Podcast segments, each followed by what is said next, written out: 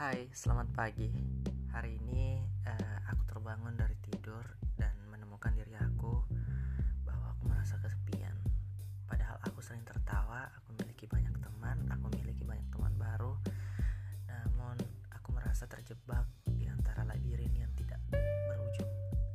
Teman-teman, podcast ini adalah podcast pribadi saya. It's me adalah podcast di mana kamu akan berjalan di sebuah labirin siapa diri kamu sebenarnya. Dan di sini kita akan sharing session mengenai apa sih yang terjadi dalam diri kita.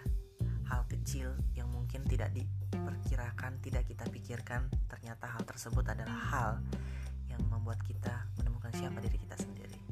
See you in the next podcast dan selalu tetap stay tune.